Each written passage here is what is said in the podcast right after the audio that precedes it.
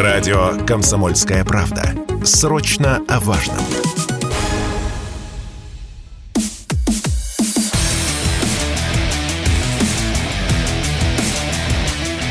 Программа с непримиримой позицией. Утренний Мардан.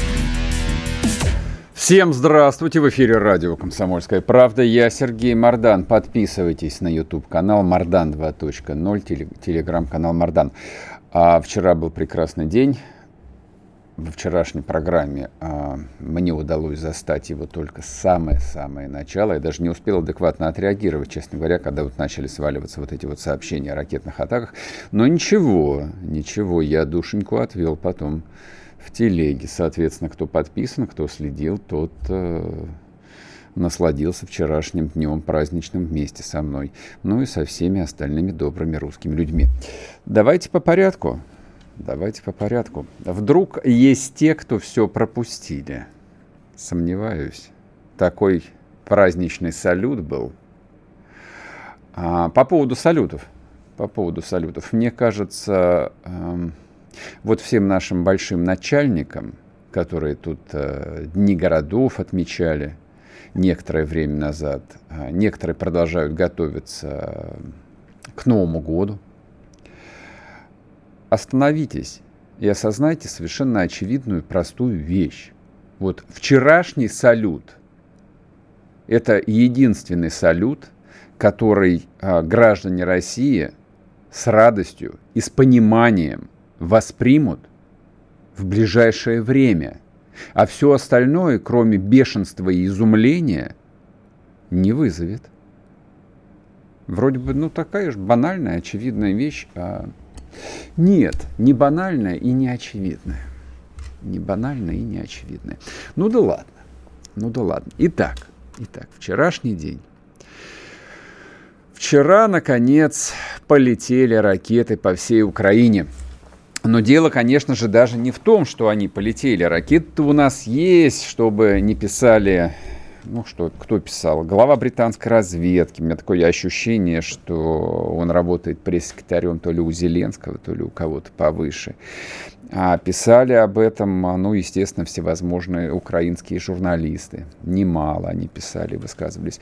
Украинские официальные лица высказывались. Хотя для того, чтобы понять, насколько вот произвело а вчерашние действия, впечатления, а достаточно посмотреть секунд 10 э, выступления Арестовича. Уж я не знаю, в чем дело. То ли свет плохо выставили, то, то ли действительно человек испытал э, вот некий э, такой эмоциональный и культурный шок. Но есть то, что называется разница. Не нужно быть ни психологом, ни даже особо наблюдательным человеком, чтобы понять, что вот Мужик вздрогнул, и вот где-то в отдалении замаячила очень неприятная перспектива. Дело не в том, что ракеты полетели. Дело в том, а куда они полетели. Дело в том, как они полетели, насколько системно. И произошло это... Нет, не впервые с начала специальной военной операции. В общем, тут давайте мы не будем а, впадать а, в глупую, совершенно бессмысленную риторику. Ну, скажем так, впервые за последние несколько месяцев. 4-5. Потому что начало специальной военной операции было ознаменовано системными, массированными, верными, точными авиационными и ракетными ударами по военной инфраструктуре Украины. То есть первая часть игры была сделана верно. Другое дело, что потом, в общем, как-то все пошло немножечко не очень понятно. Ну да ладно. Потом историки нам опишут то, что происходило. А мы, соответственно, наслаждались вчерашним днем и осознавали вообще невероятную, конечно, степень могущества России и ее армии. То есть, что Россия может сделать, если она этого захочет, если она примет это решение – результаты и, собственно, итог э, вот этих ракетных атак, а, ракетных атак подвел Путин невероятно лаконично, невероятно немногословно. А даже я в некотором затруднении нахожусь, как это трактовать. но это подчеркнуто лаконично было сделано. Ну, собственно, все видели или все прочитали там заявление Верховного. В ответ на террористическую атаку против нашего моста мы ответили. Если вы не остановитесь, мы будем отвечать сообразно угрозам. Дословно. Итак, атака на мост, в результате которой были повреждены два пролета, но погибли пять мирных людей. И погибли пять мирных людей. Это важно понимать. И еще одно, что важно понимать, и на чем а, Путин а, еще раз сделал акцент, это объект гражданской инфраструктуры, не военной. Это не атака на склад боеприпасов, это не атака на штаб, это не атака на казармы, что вполне себе укладывается в формы, методы и правила конвенциальной войны. Это атака на объект гражданской инфраструктуры. Что Украина получила в ответ?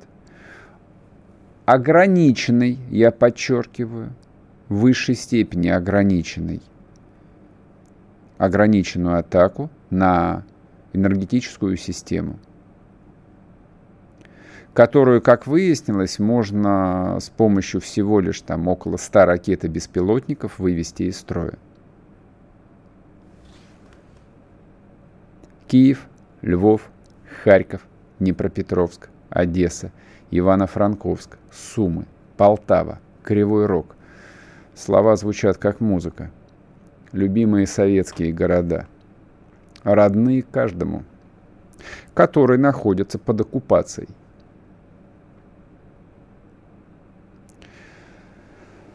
Также произошли взрывы еще и в Житомирской области, в Хмельницком, в Тернополе. Было всего две волны атаки. Вторая, гораздо меньшего масштаба, произошла уже ближе к вечеру. Но в результате свет полностью погас на какое-то время во Львове, в Харькове. Были обесточены крупнейшие украинские города – Насколько я понимаю, нанесены повреждения а, от 3 до 5 крупных а, электростанций. Эксперты писали о том, что удары наносились по машинным залам, соответственно, возникает вопрос, как быстро их смогут починить. Видимо, не скоро. Но а, говоря о том, что удар ограничен, он действительно ограничен. То есть а, энергосистема Украины – создавалась, естественно, Советским Союзом, она энергоизбыточна была всегда. Она предполагала гигантскую промышленность, которой нету. Поэтому есть резервы. Вот то, что вывели аккуратно из строя, да, за счет того, что осталось, они могут скомпенсировать. Но если не остановятся, а на этот счет есть некоторые предположения, то, к сожалению, добрый украинский народ ожидает э, холодная ледяная зима, которую им негде будет пережить, кроме как в частном секторе. Ну, если у кого есть дома с печками, с буржуйками. Но большие города просто превратятся в ловушки. Вот что произойдет. Вот что произойдет. Ну, а то, что показывали всякие симпатичные картины, э, видео, видео на самом деле не очень много, как вы понимаете. Я говорил об этом пару дней назад. В очередной раз э, удивляюсь тому, э, скажем так, нерасторопности наших законодателей и наших спецслужб, которые до сих пор еще почти 7 месяцев войны не прекратили практику публикации фото-видеоотчетов об украинских ударах. Не прекратили, а хохлы прекратили это сразу. На втором месяце операции, ну хорошо, не на втором, на третьем месяце операции, а, вот эти вот бесконечные ролики в ТикТоке о том, как падает, летит и падает ракета, они по большому счету исчезли. Вчера, в общем, был а, некий сбой, объяснимый, потому что атака была массированная, люди, конечно, были в шоке, такого они не видели с самого начала войны. Ну и многие психанули, многие выкладывали видосы с видеорегистраторов, с камер наблюдения, то, что снимали сразу. Я думаю, сегодня они почистят, вразумят всех, проведут беседы со всеми. И на этом публикация видосов прекратится. Но даже то, что попало в сеть, произвело впечатление. Произвело впечатление. Значит, что будет дальше по поводу этой энергосистемы? Почему я подчеркиваю, что удар был исключительно ограниченным и совершенно не преследовал цель ни нас с вами впечатлить. То есть это, это вне путинской логики. Он ответственный человек.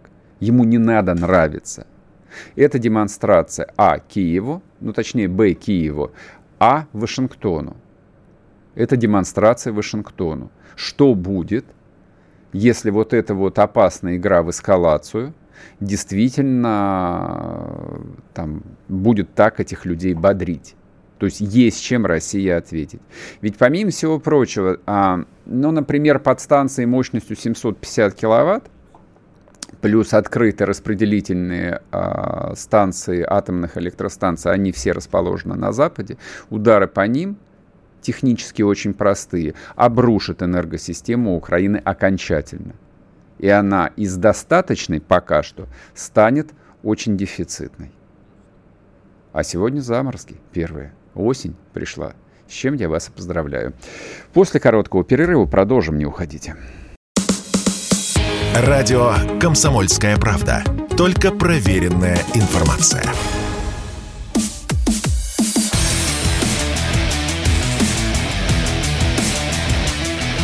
Программа с непримиримой позицией. Утренний Мардан. И снова здравствуйте, и снова в эфире радио «Комсомольская правда». Я Сергей Мардан. Продолжаем наш эфир. YouTube канал Мардан 2.0, подписывайтесь. И телеграм-канал Мардан тоже подписывайтесь. Я думаю, что сегодня будет новостей чуть, конечно, поменьше, чем вчера. Вчера просто вот поток, он э, как река лился сегодня. Будет возможность э, посмотреть, почитать, подумать, проанализировать, сделать какие-то выводы. Первые реакции э, из зап- Запада уже поступили. Можно почитать газеты, заголовки, ну ничего себе. Вашингтон-Пост. Россия наносит удары по Киеву и городам Украины после нападения на Крымский мост. Угу. Нью-Йорк Таймс. Атаки произошли через два дня после того, как был поврежден российский мост в Крыму. Верно. NBC News. Россия наносит смертоносные удары по городам Украины после атаки на Крымский мост. Верно. Financial Times. Владимир Путин заявил, что Россия нанесла удары по Украине из-за взрыва Крымского моста. Франц-24. Киев и другие города Украины пострадали так, как Путин приказал отомстить за Крымский мост. Ну, я, собственно, а почему все это прочитал? А, во-первых, а, секретарь СНБО Украины, вот этот вот человек со свинячим лицом по фамилии Данилов, включил демонстративно дурака, вот, и сказал, типа, что? Удары? Связаны с Крымским мостом? Да вы что? Да ничего подобного.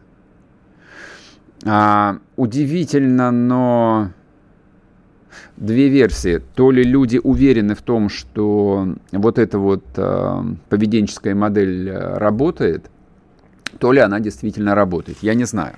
Но, по крайней мере, судя по заголовкам крупнейших западных а, медиа, нет, эта модель не работает. То есть можно до бесконечности выпускать Данилова, можно выпускать Арестовича, там, Подоляка и прочих, прочих, прочих.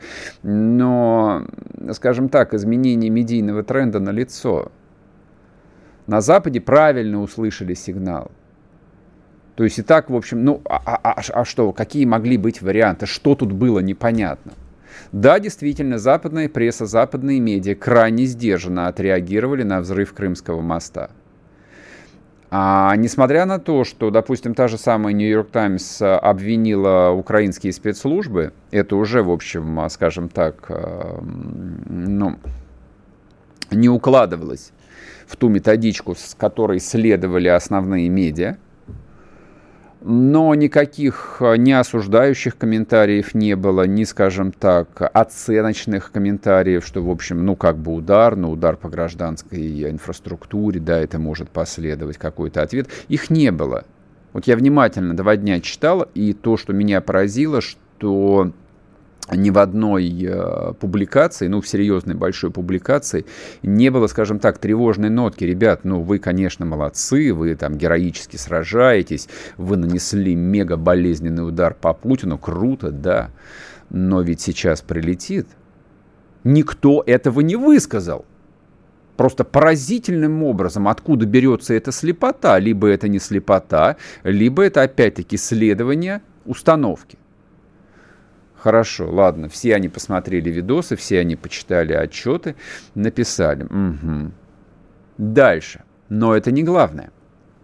Это не главное. А главное это комментарий, э, во-первых, Белого дома, плюс комментарий э, из Парижа, плюс комментарий из Берлина и комментарий из э, Еврокомиссии. Давайте начнем по старшинству. Первый комментарий из Белого дома. Состоялся телефонный разговор Байдена и Зеленского – по результатам которого Белый дом выпустил а, специальное заявление, в котором проанонсировал поставку на Украину современных систем ПВО. А, ну, что я вам могу сказать?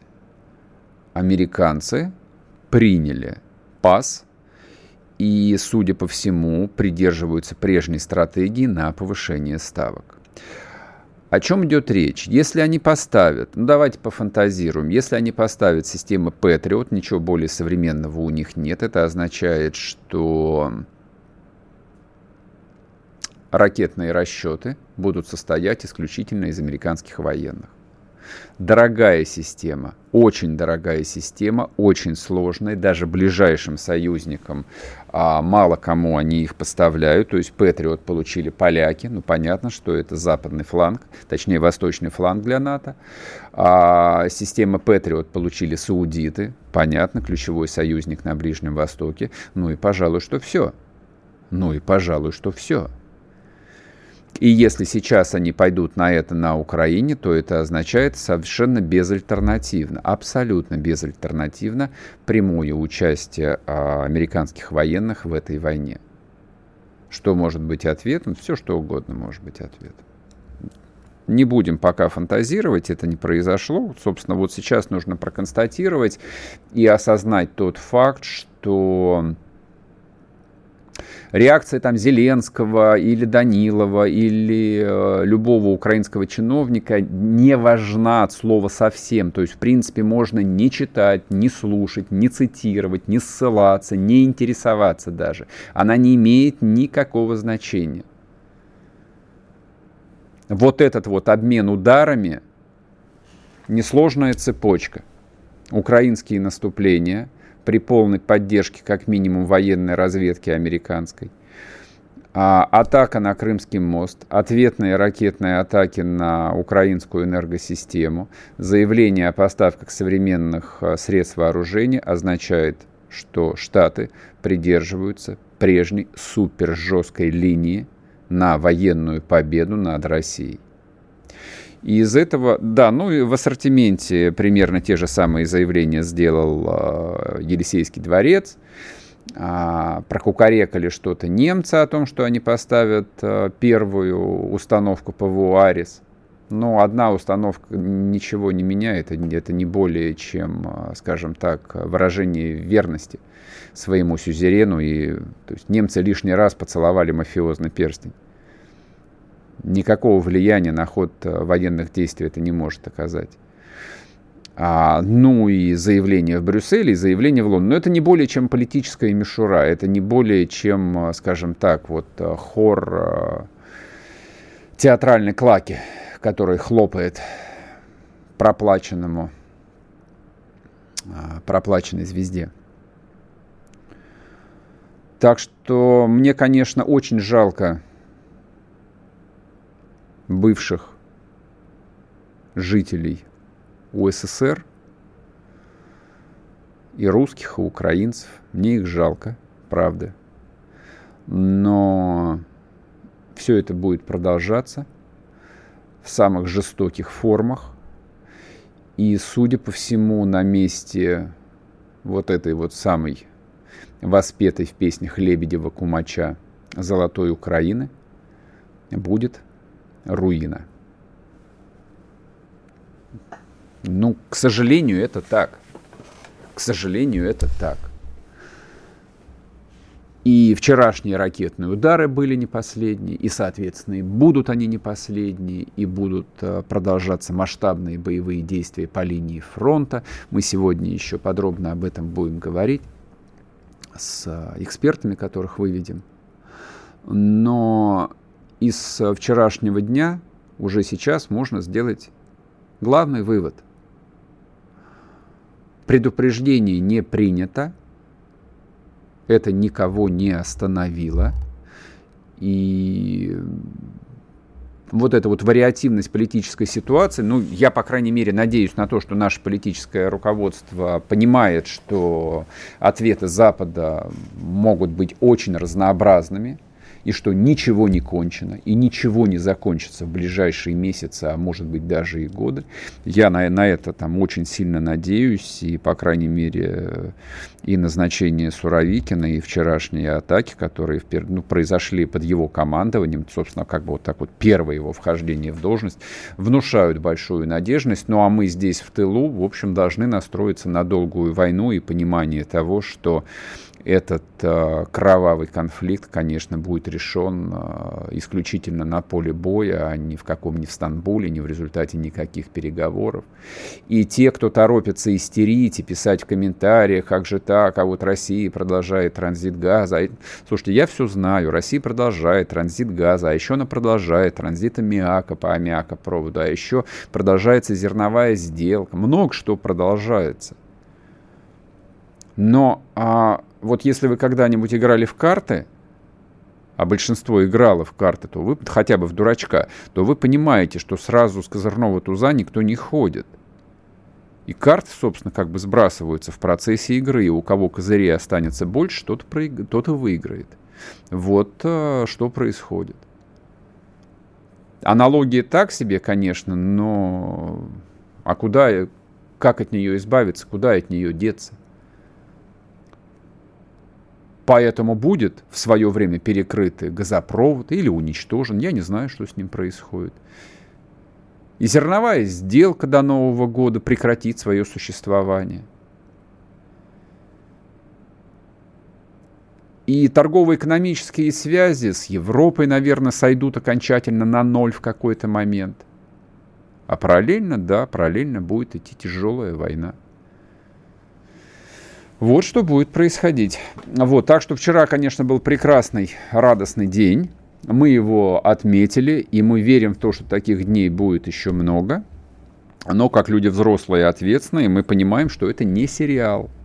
Это не интертеймент, это не развлечение, это совсем про другое. Продолжим после перерыва, не уходите.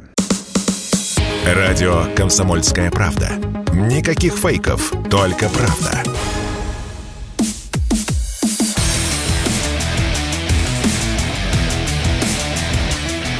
Программа с непримиримой позицией. Утренний Мардан. И снова здравствуйте, и снова в эфире радио «Комсомольская правда». Я Сергей Мардан, а к нам присоединяется Александр Кот, специальный корреспондент «Комсомольской правды». Саш, привет.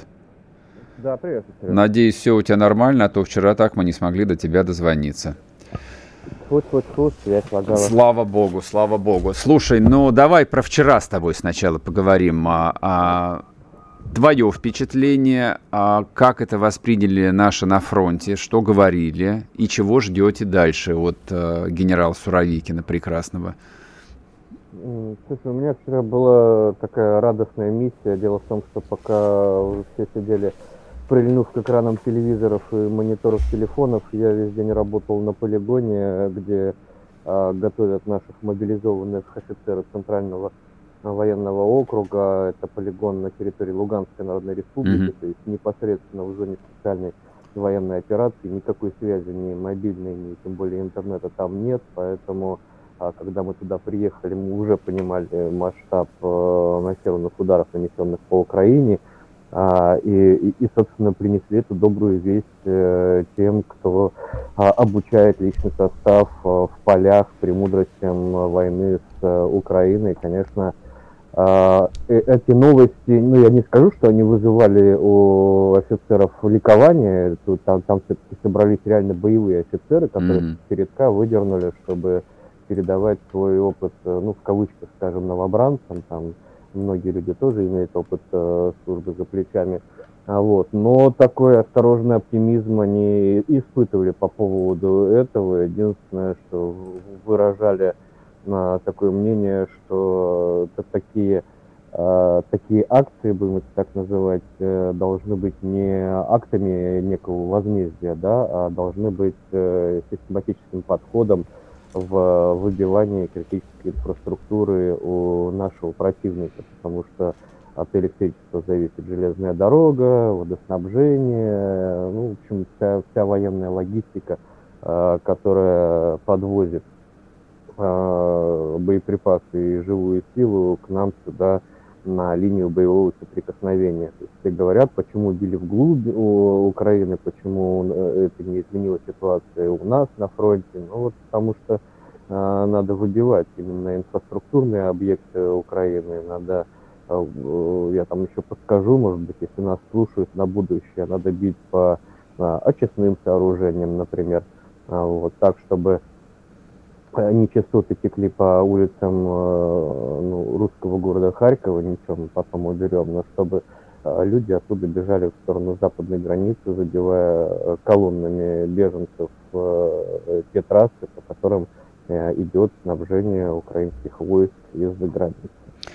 Ну, слушай, а судя вот по вчерашним а, фотографиям и видео из, из очередей за бензином, а, ну вот мне попадались видосы из Киева, из Харькова. Кто-то, в общем, предполагал, что это люди просто запасливые, а я думаю, что люди не запасливые, люди, в общем, как бы там после семи месяцев рассматривают самые негативные сценарии, поэтому, ну вот как раз там в Киеве заправил полный бак, и 700 километров до Варшавы должно хватить. Не, 800 километров ну, там от Киева. Опыте, они прекрасно помнят, э, как все начиналось. Да, многие март, же вернулись, когда... конечно.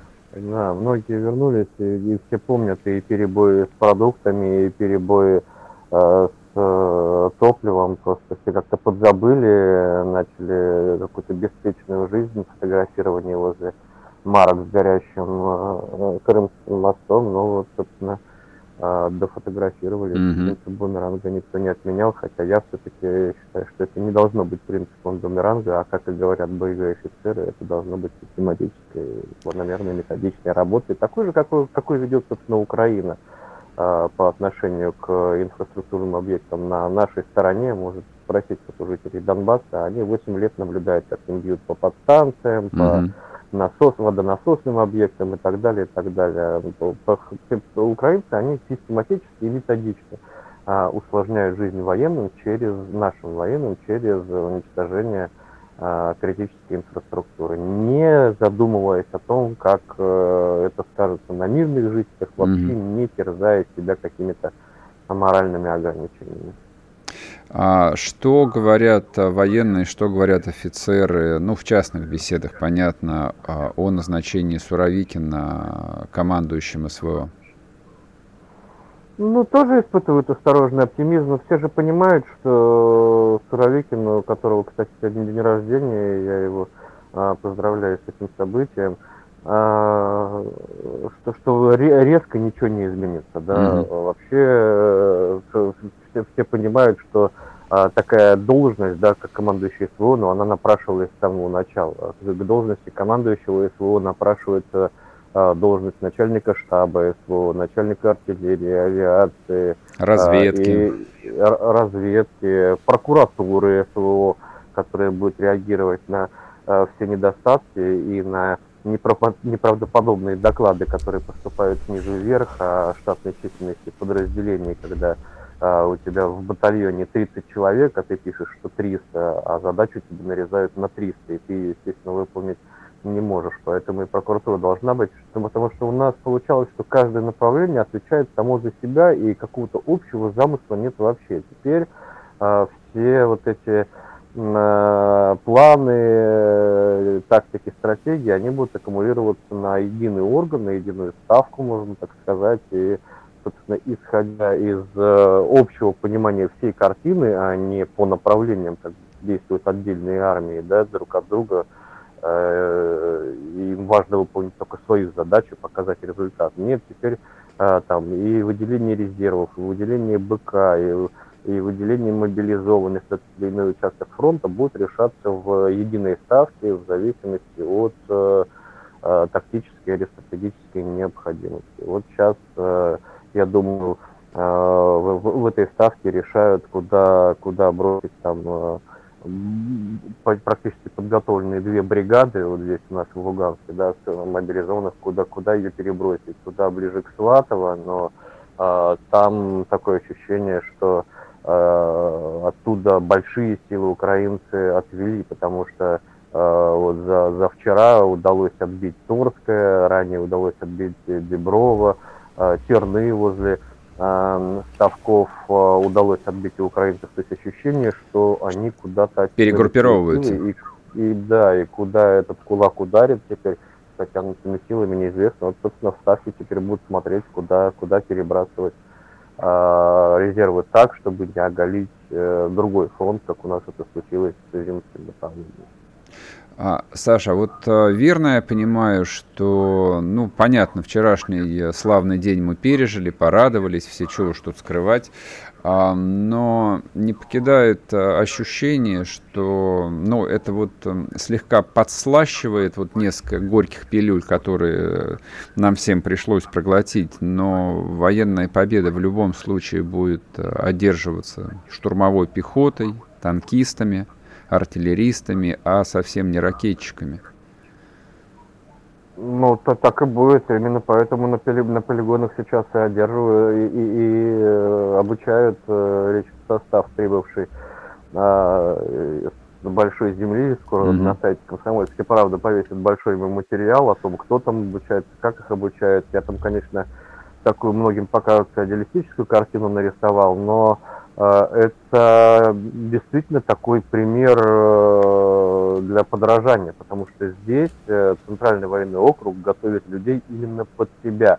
Они знают свои нужды, они знают, где какие задачи придется этим бригадам выполнять, и они знают, что если они сейчас не доработают на полигонах, в том числе и на них, это потом скажется. Поэтому здесь никто не халтурит, никто не филонит, и все отрабатывают по полной. А когда на большой земле выдают какого-то бывшего обыжиста в качестве э, инструктора, и он ну, начинает объяснять, в какую сторону падать лицом и, и, и в какую ногами, чтобы э, избежать последствий ядерного взрыва, ну ему же все равно, куда они попадут, э, ему все равно, какие они будут задачи выполнять. Он временщик, поэтому поступают э, вот такие, в том числе, сообщения, где люди вместо боевой подготовки изучают уставы, и топчат ногами плац.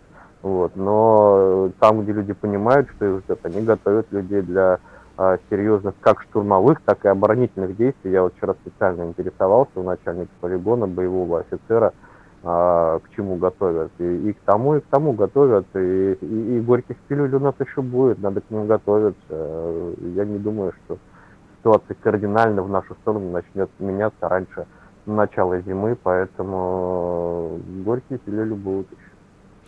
То есть как в 41-м придется да, пережить сначала осень, а потом уже начнется, да, славная.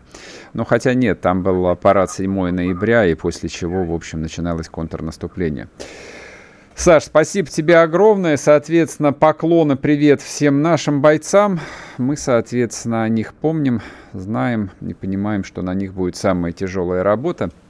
Да, ну и, соответственно, от э, лица всей редакции и «Комсомольской правды», и радио «Комсомольская правда» мы поздравляем командующего специальной военной операции генерала Суровикина с днем рождения. Александр Коц был с нами. Читайте его репортаж в газете «Комсомольская правда» на сайте kp.ru. Сейчас мы уйдем на короткий перерыв на новости. Потом вернемся и продолжим. Радио «Комсомольская правда». Мы быстрее телеграм-каналов.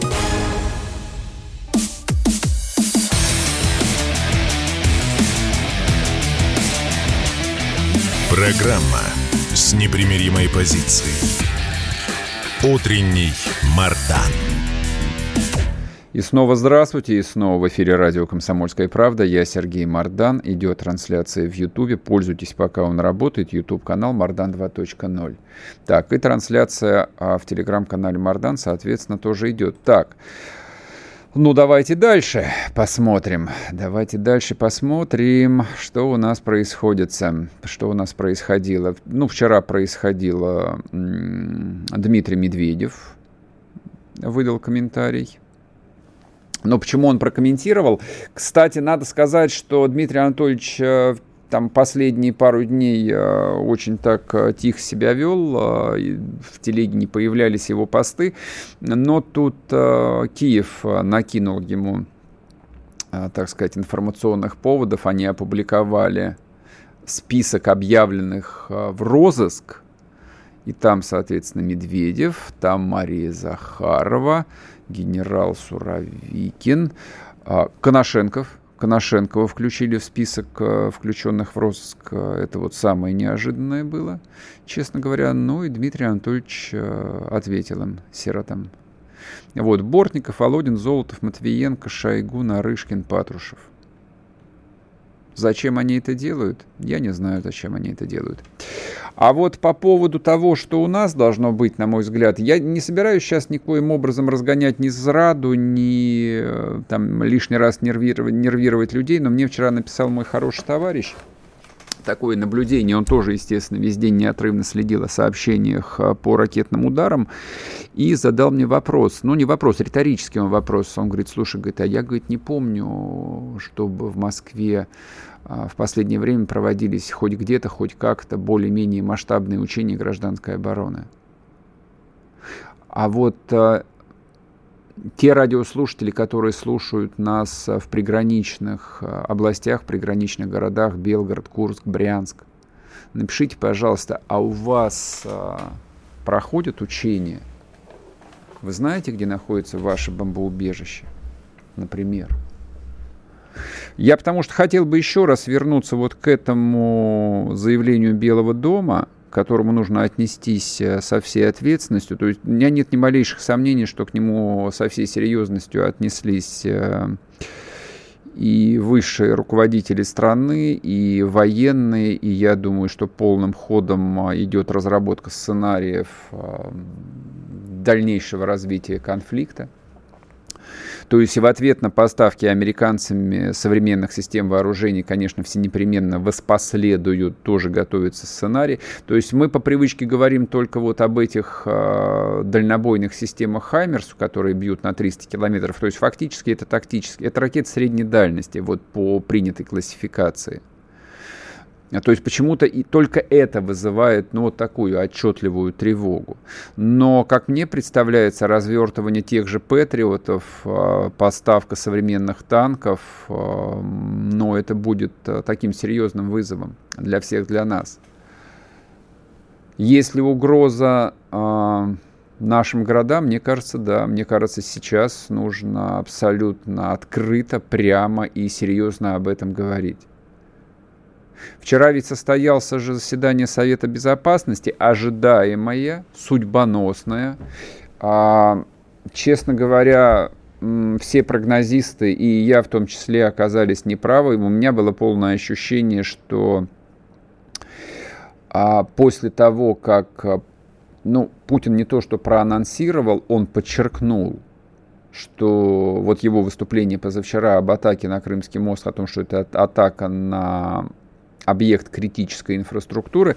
А, я предполагал, что следуя а, ну, просто военной стратегии России, будет объявлена, ну, если не война, война вряд ли будет объявлена на самом деле, то контртеррористическая операция. Она вчера, по крайней мере, объявлена не была вчера ограничились именно демонстративными ракетными ударами по критической инфраструктуре Украины. Но контртеррористическая операция снова не была объявлена. И это не повод кричать э, измена совершенно. Я еще раз э, вот это подчеркну как мне представляется, Путин а, прекрасно понимает, что это очень долгий конфликт, очень длинный конфликт, и сразу идти на ненужное обострение там, где их пока можно избежать, ну, в этом нет ни тактического, ни стратегического смысла. Но при всем при том, вот я читаю, когда новости об обстрелах а, там, приграничных, допустим, курских или белгородских сел – Люди оттуда эвакуированы, люди оттуда уехали, дети оттуда уехали, занятий там нет. Но в рамках вот эскалации, в рамках долгого конфликта, не кажется ли вам, что имеет смысл ну, вот то, что называется не частичная мобилизация, а ну, мобилизация всего общества вот начинать прямо сейчас, чтобы не было как с частичной мобилизацией. Когда ее объявили, вдруг выясняем, что никто ни к чему не готов, что в военкоматах один военком в офицерском здании, там и 10-15 гражданских, которым все пофигу, и они никогда в жизни не обновляли списки э, военно обязанных и что склады находятся сильно-сильно далеко за Уралом, а то, что должно находиться здесь, они пустые, там ничего нет. Вот чтобы это не повторялось в более широком смысле. То есть если этот конфликт, если это военная кампания, СВО, там будет она называться КТО, не имеет никакого значения теперь. Если она затянет, затянется на долгие месяцы – и выйдет на совершенно иной уровень, мне кажется, что а, людей нужно начинать готовить прямо сейчас. Вот эта вот работа, она ведется или нет? За последние пару недель прозвучало, а, ну, я, по крайней мере, прочитал, услышал о массе очень правильных, полезных а, вещей. Но вот я а, там постоянно читаю телеграм-канал Алексея Чедаева, он часто выходит ко мне в эфир. Вот э, это один из людей, э, который подчеркнуто говорит, что там все, что происходит, это время не ныть, это время работать, это время делать. Но вот они провели э, специальные там целую серию тренингов не просто для операторов воен... дронов, теперь это военных дронов, а для инструкторов, которые будут готовить операторов дронов. А параллельно я видел новости, как в нескольких городах э, волонтеры собирают людей, и они вместе делают э, маскировочные сетки. Очень нужная вещь на фронте, вот в условиях гигантского количества и БПЛА, и э, вот глаз, которые там летают над линией фронта, это маскировка. И выясняется, что да, эти маскировочные сетки, да, их не хватает, да, их негде взять, да, их можно сделать. Вот люди их делают. И так далее, и так далее, и так далее. И то, что этот процесс двинулся на уровне губернаторов, это гигантское просто дело, невероятное. И вчера совещание с губернаторами проводил Путин, очень важные сказал вещи. Ну, во-первых, верховный главнокомандующий открыто подчеркнул, выразил, ну, мягко скажем, недовольство первым этапом частичной мобилизации, готовностью, ну, прежде всего, военного ведомства, и обратился к губернаторам напрямую, гражданским начальникам, чтобы они оказали всемерную помощь следили за тем, как это делается, чтобы не призывали людей, которых категорически не должны призывать, чтобы оказали помощь э, по экипировке и так далее. Ну, то есть, очевидным образом, война как бы становится не просто там делом всенародным на уровне риторики, она является делом всенародным на уровне ключевых элементов системы госуправления, то есть, если задача ставится непосредственно главам субъектов федерации, то это означает, что вот на втором, на втором уровне управления страной это обозначено как цель задачи номер один. Ну а дальше, в общем, она спускается ниже по команде. Вот о чем идет речь, как мне кажется. А что касается там реальных угроз, перед которыми наша страна оказалась и еще окажется, ну а что там? Наши, опять-таки, советские деды-прадеды, они не дурнее нас были, мягко говоря, а на самом деле умнее они были.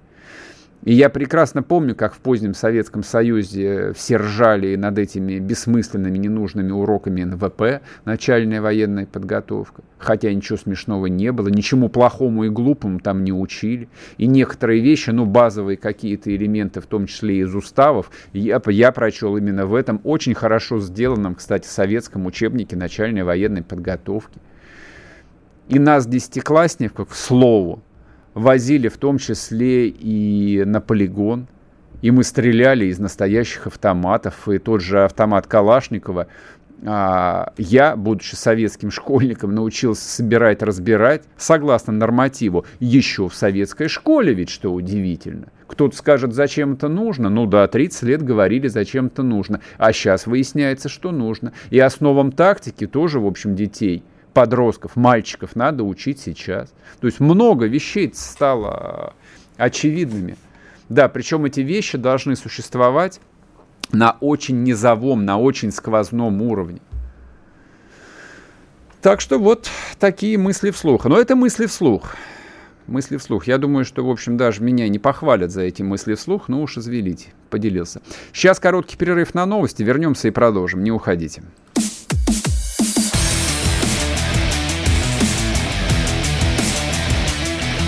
Программа с непримиримой позицией. Утренний Мардан.